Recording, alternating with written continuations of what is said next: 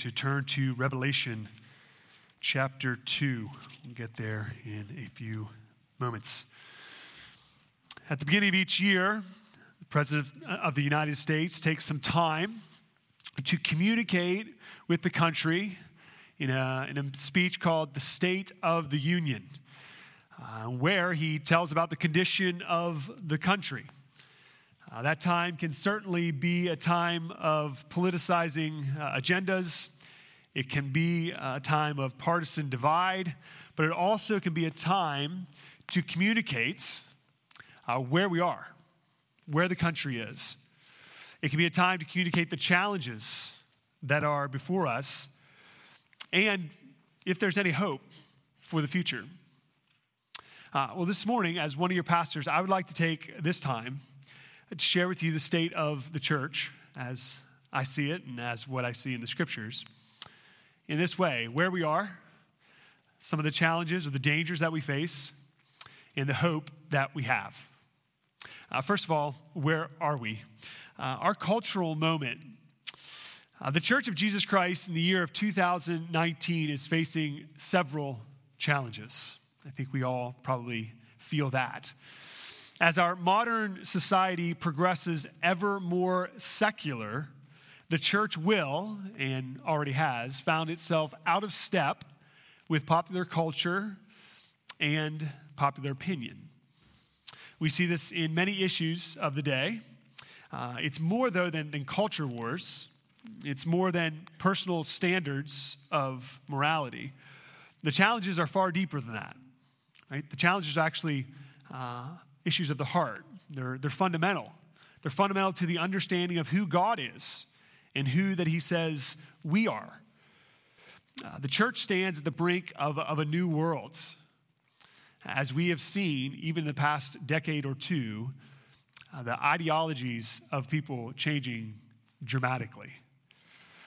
So, in our cultural moment, we face both challenges, challenges both from outside of the church and from within. Uh, challenges from outside of the church, uh, we see pressures to conform. All right, we see the, uh, the moral revolution taking place. We'll talk about that in a moment. We see views on gender and sexuality changing. We see a secular world and a, a system of belief that is being pushed. We see the polarization of society we're seeing more and more the mentality of us against them. We see divisive politics where everything is partisan, everything is left or right, everything is blue or red. We see pluralism, that is the idea of, of differing or diverse views of the world, uh, differing ideas of what is right and what is wrong, differing ideas about God, differing ideas about human life, about spirituality. All these thought, all of these ideas are thought to be equal. We see opposition for the Christian. We see hardship. We see even the possibility in the future of loss of religious liberty, even in our own country.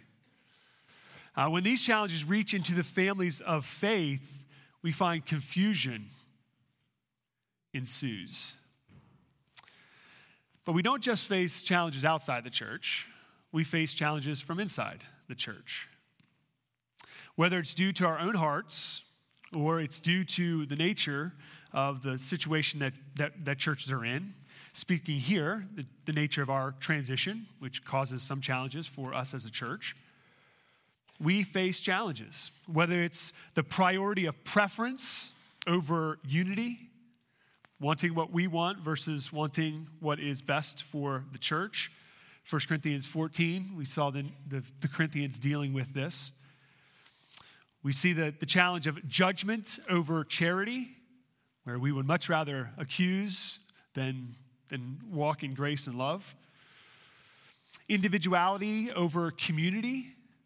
We live in a, a country, in a time where the individual is highly esteemed, uh, our Western ideas are, are, very different than some other places in the world uh, concerning community and the value of community. Uh, we see the tensions of our earthly national citizenship, which is temporal, with our heavenly, eternal citizenship, don't we? Sometimes we have a hard time understanding how our citizenship of this country and our citizenship in heaven, how they, how they coexist. How do, how do we function as a Christian in America? And when these challenges rise up in the, the families of faith, we see disunity reigning. The scriptures are not silent on these issues. And those are some of them, right? We probably could talk about other issues this morning. Uh, but today, I would like to take some time and go to Revelation chapter 2. And in Revelation chapter 2 and 3, we see Jesus has written seven letters. There's seven letters to seven different churches. In five of the seven letters, Jesus uh, offers a rebuke to the church for their sin, for their failure, while only two churches do not receive any rebuke at all. Uh, of the five who are rebuked, only three receive any sort of uh, commendation for what they're actually doing well. Uh, this morning, we want to look at two of those churches that were both commended and also rebuked. We see them both in chapter 2 of Revelation. And as we look at these two letters, we're going to see two of the dangers that the church faces. They faced it then, and I think you will agree that they face it. We face it now. The first is in Revelation chapter 2, verses 1 through 7. We find a church in Ephesus called the, the loveless church. We see a danger in the church of lovelessness. In verse 1, it reads like this The angel of the church of Ephesus in Ephesus write, The words of him who holds the seven stars in his right hand, that's Jesus, who walks among the seven golden lampstands. Those are the churches. We see that in chapter 1, verse 20. It tells us what those, those pictures are the stars and the, the, the lampstands. Then, verse 2 I know your works, your toil, your patient endurance, and how you cannot bear with those who are evil, but you have tested those who call themselves apostles and are not, and found them to be false. I know you are enduring patiently and bearing up for my name's sake, and you have not grown weary. Then, if you just look down a couple verses, number six, yet this I ha- that yet this you have. You hate the works of the Nicolaitans, which I also hate. The first thing we see here is that the, the, they're commended for something. He leads with commendation. Jesus leads with what you're doing well. And what they were doing well is that they had discernment. Uh, they they could, could see what was right and what was wrong. They were working hard. Uh, they were patiently enduring. They were bearing evil. Um, they were, uh, excuse me, they were not bearing with evil. The only thing that we bear with is, is, is the weak brother, not the false brother. Uh, they were testing the apostles. They were seeing what was true and what was what was false. In verse 6, they, they hated the works of the Nicolaitans. I won't spend a lot of time here on that, but the Nicolaitans is thought that possibly, this isn't consensus here, but one commentator understands that uh, the, these Nicolaitans may have been um, those who formed uh, an, a, an idea called antinomianism, which basically means no moral law, that the moral law of the Old Testament, Old Testament did not, um, uh, did not uh, matter we were not held to it. So you could engage. It was a license to sin. That's what antinomianism means. That it's all grace and you can, you can go ahead and take part. It was a Gnostic cult which taught that one must indulge in sin in order to understand it. They gave themselves over to sensuality with the explanation that such sins did not touch the, their spirits. So it may very well be this cult that Jesus is referring to, that they hated these, these people. They hated this, this idea, these, these teachings. So we see that they had discernment, uh, they had right thinking, but verse 4 tells us the rebuke. Look at it with me. But I have this against you that you have abandoned the love that you had at first. The rebuke is that they had left their first love. Who was their first love? Jesus, right? Jesus is writing. He's saying, You've, you've left, you've left me. Whereas the, the Ephesians had discernment, which is good, they did not, or they lacked love. Do you know that you can do the right things with the wrong heart before the Lord, and it is worthless. Do you know that you can come to church, you can read your Bible, you can act the part, and yet it's all meaningless because there is no love. It's what the prophet said in Isaiah. They're, they, they honor me with their lips, yet their heart is far from me. You know, there are those that, that on the last day, Matthew 7 says, they're going to say to the Lord, Did we not do this, that, and the other thing? Jesus is going to say, Depart from me, for I never knew you. Why? Because their heart wasn't right. There was no love. 1 Corinthians chapter 13, verse 2 says that if I have prophetic powers and understand all mysteries and all knowledge, and if I have all faith so as to remove mountains, but have not love, I am nothing. He goes on to say, even if I give my life, my body to be burned, and I have not love, it doesn't matter. There's a high value on love. Warren Wiersbe says labor is no substitute for love. Doing the right thing doesn't change not having the right heart. Warren Wiersbe again. Busy working for the Lord, but no sincere love for Him. Programs without passion. This is the busy church with the great statistics, but one drifting away from heartfelt devotion to Christ. This was the church in Ephesus. This was the rebuke. You, might know right things, but you don't love. This rebuke, though, was not without a solution. Jesus didn't just rebuke them and say, You did good, you did bad. That's, that's the end of the story. He actually goes on in verse 5. and says, says, Here's the solution. The solution is to remember from where you've fallen, to repent, and to do the works that you did at first. So remember what it was, repent of what you're doing, and return. There, there's the solution.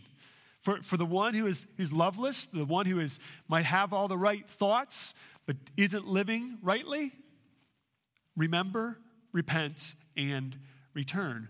And if not, verse, the rest of verse 5 says, I will come to you and remove your lampstand from its place unless you repent.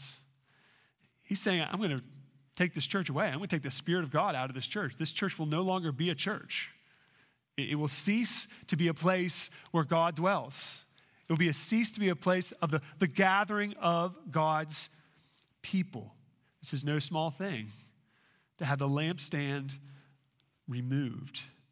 We ought to take notice, take heed of this warning of Jesus to the church of Ephesus is a warning to you and to me. A warning that we might think the right things but if it's not in love, it is meaningless. He goes on in verse 7 to tell them a future reward for those who have ears to hear.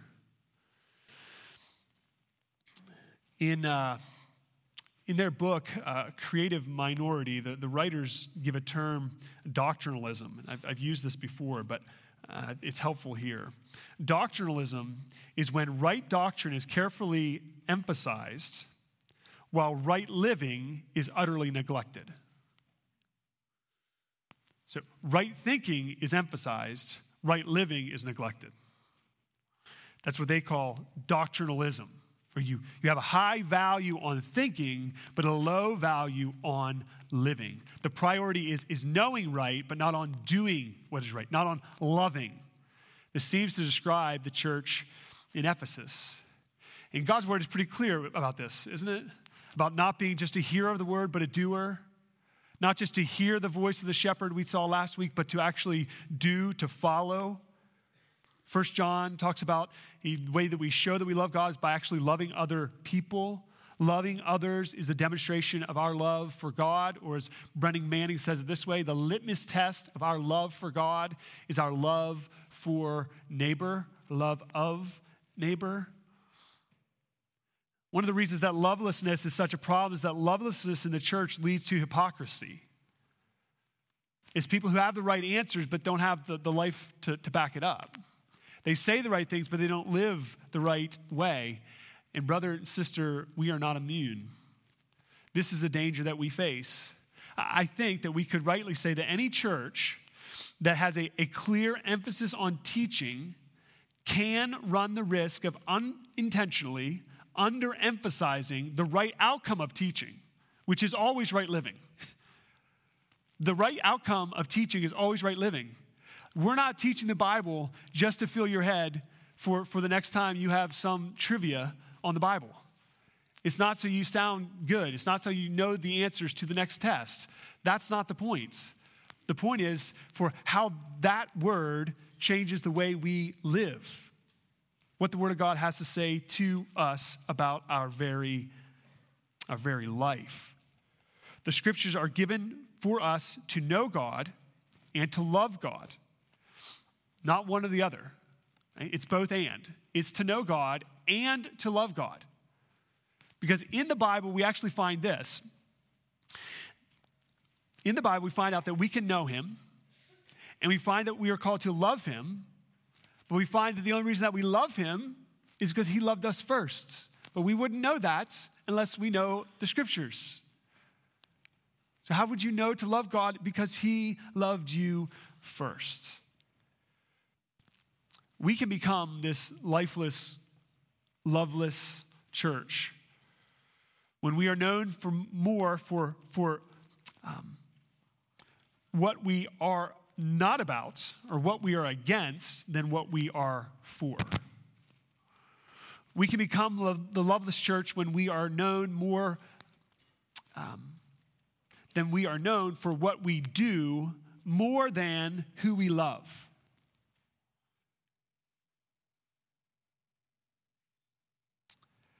We become this loveless church when we are more about the what than the how.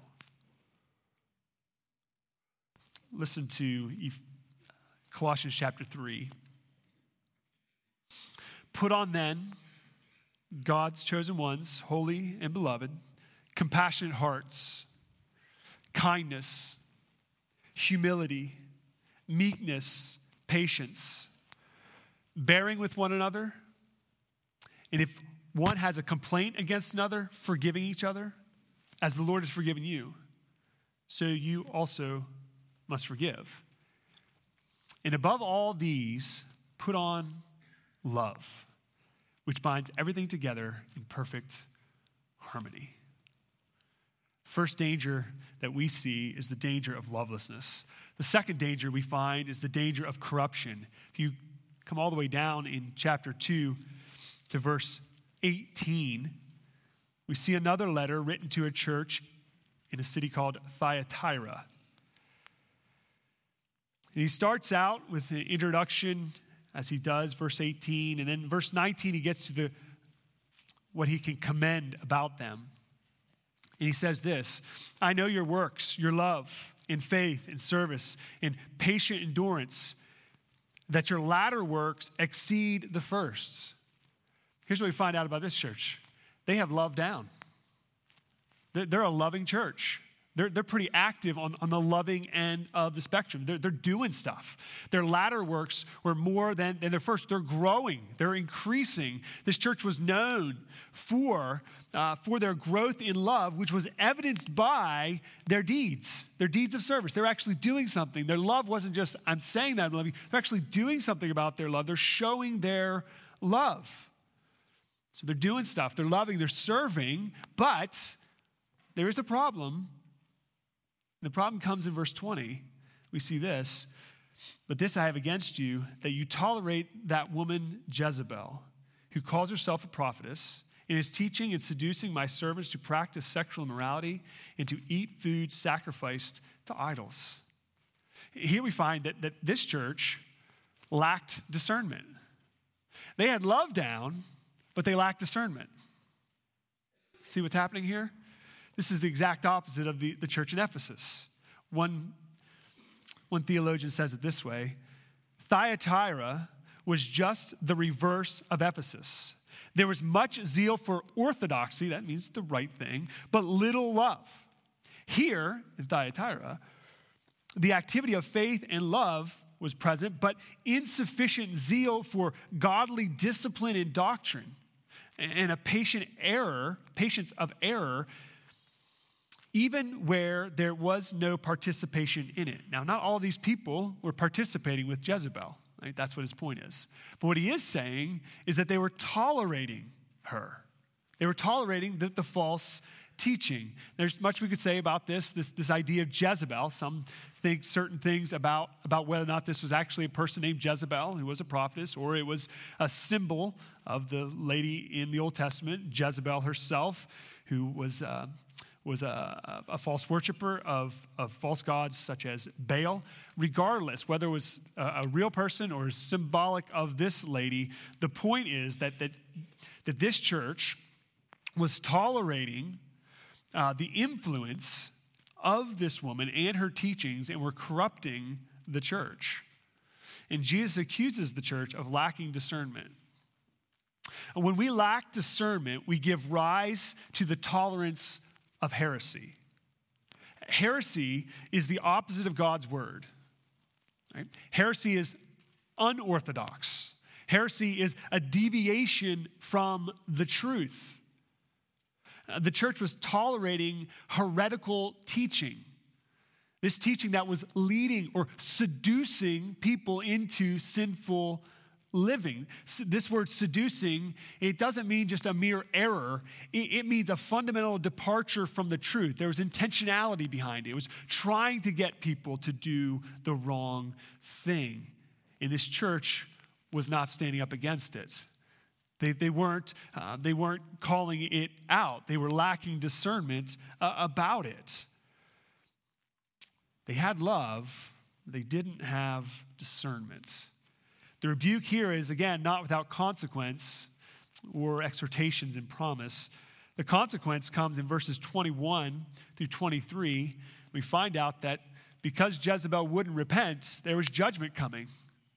That God wasn't turning his head on this. The judgment was coming to specifically to Jezebel, but also you can see in verse 22 Behold, I will throw her onto a sick bed, and those who commit adultery with her I will throw into great tribulation unless they repent of her works. And I will strike her children dead. Find there's judgment coming for, for, this, for this teaching, for believing these things, for participating in these things. He talks about sickness, he talks about great tribulation, he talks about children dying. And I think it worthy of us just to take a pause here and just say this uh, you do not sin in isolation. Your sin affects more people than you know. As you read your Bible, you find out that the sins of other people affect other people. The sin of David affected other people. The sin of Achan affected other people. Even Jonah's sin affected other people. Now, thankfully, no one died on that ship, but those sailors could have died. That boat was about to go down. Our sin affects other people. You do not sin in isolation. The judgment came because there was a refusal to hear God's solution. God's solution was repentance. Repentance is not a get out of jail free card, by the way. Uh, sometimes, maybe when we're younger and we're kids, we, we want to get it behind us, right? So we make the apology, we say the right words so that it's behind us, so we, so we get it over with. Uh, repentance isn't just getting it over with. Repentance is actually agreeing with God that this is wrong and there's a turning or forsaking of said sin. Repentance is actually observable. Repentance is not just something that we say, it's something that we do. And clearly, Jezebel and the people who were participating with her did not repent, did not turn from their sin. It's a warning to you and to I of the consequences of our sin. Verse 24 and 25, he gives exhortations, and one of those we see in verse 25 hold fast what you have till I come. There were those who did not follow Jezebel. They were not with her. They were not doing what she was doing. And to that, Jesus says, Hold fast. Hold fast to the truth till I come. Be faithful. And the promise is the promised reward. We could read those words in verses 26 through 29. Do we see this danger today? Do you see this danger of, of love, having love but not having discernment? Yeah, we do. Yeah, we do. We see a great push today to love, which there's nothing wrong with love, right? But we see this idea of, of loving all things, uh, loving all choices, loving all lifestyles, loving all belief systems, accepting all of those things as though they are all equal. That's not love. There is what some have called, we use the term already, a moral revolution happening in our culture. A British theologian named Theo Hobson has observed three things that must happen for a complete moral revolution to occur. And here are the three phases of a cultural revolution. First is something that was nearly universally condemned is now nearly universally celebrated.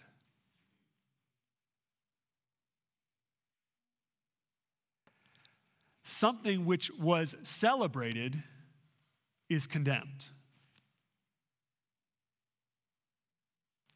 Those who refuse to celebrate are condemned.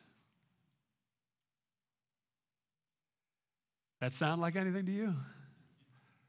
Christian, you paying attention? This is, this is what's happening. This is the state. This is the state of the church.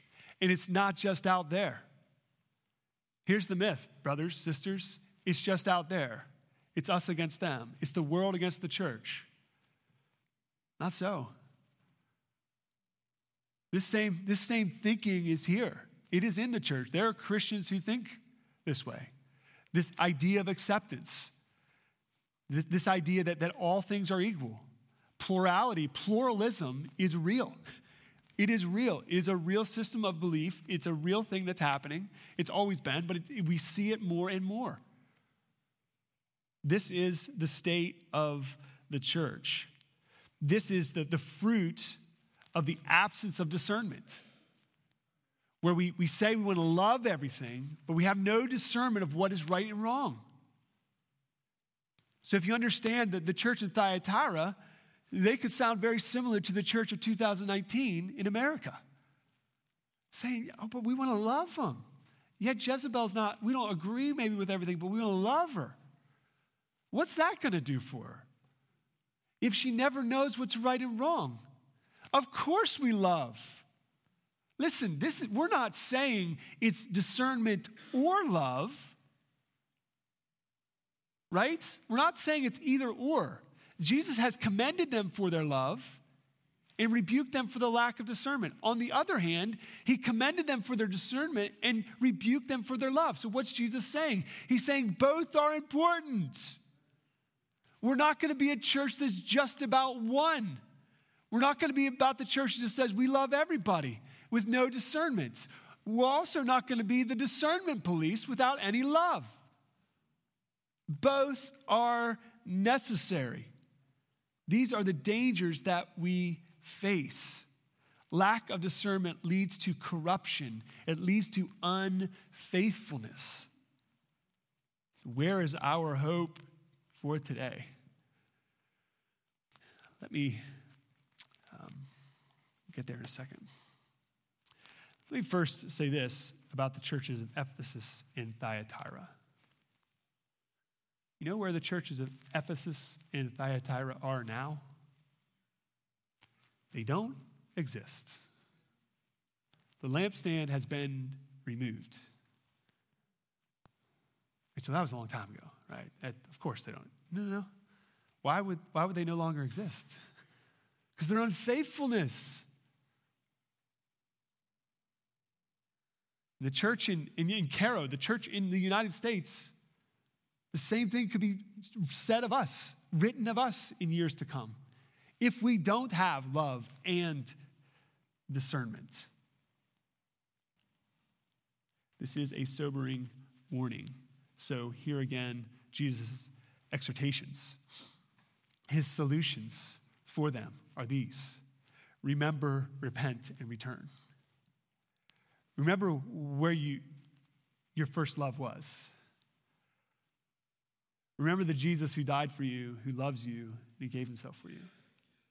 Repent of, of your sin of leaving Him, of straying, and return, forsaking those sins and coming back to the one who loves you. For us who are yet to, to fall, who haven't left yet, the call is to hold on. Be faithful. Hold the line. Believe. Ask God for faith to believe. You can't do it on your own. This isn't a, a, pull yourself up by your bootstraps. This isn't be tough. It's saying God has, has given you grace to believe. Ask Him for more. And thirdly, at the end of each of these letters, Jesus, is, Jesus says these words He who has an ear, let him hear what the Spirit says to the churches. Listen. Listen to Him. Listen to the Word of God. Will you have ears to hear it this morning? We have ears to hear that, that, that love ought to define us, but not love alone. That discernment ought to define us, but not discernment alone. If you look at your life and you, you see only one of those two things happening in your life, then, then, then you're missing something. Hear it again it's love and discernment. We need to know this that we are Christ's church. Matthew chapter 16, verse 18 tells us this Jesus saying, I will build my church, and the gates of hell shall not prevail against it. Here's the good news for us today this is Christ's church. It's not my church, it's not your church. We sometimes talk about it like that because we, we love it and we, we want to feel part of it, but the truth is that it's not. We're part of Jesus' church. By grace, he will continue to build the church here in Caro. You also see what Jesus' end, end game is in Ephesians chapter 5, starting verse 25. Hear these words Husbands, love your wives as Christ loved the church and gave himself up for her.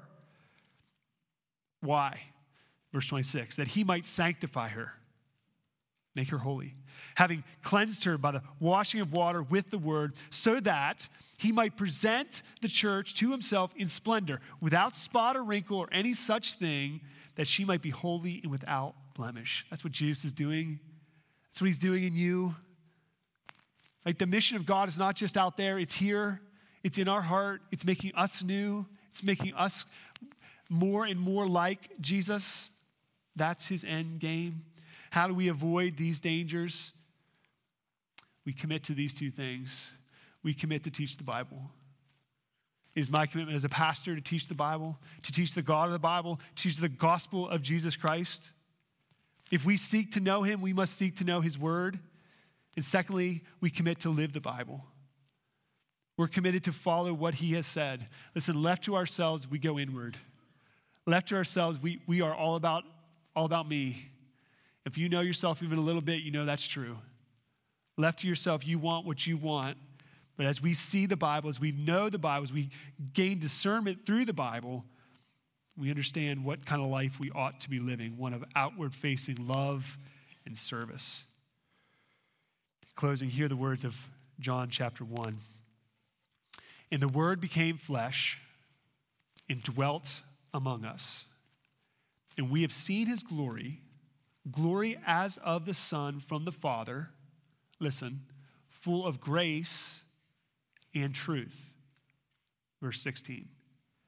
And from his fullness, we have all received grace upon grace. For the law was given through Moses, grace and truth came through Jesus Christ.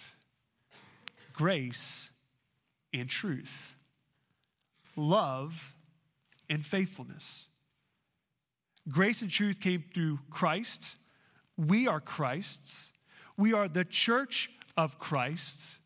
So, grace and truth are what we are to demonstrate to the world, that they might see Jesus. This is made possible through Jesus. So we can. By grace, we can. The dangers are real, the solution is clear, and the hope is available. He who has an ear, let him hear what the Spirit says to the churches. Let's pray. Father, would you help us? Would you help us to see more clearly the dangers that lie in front of us?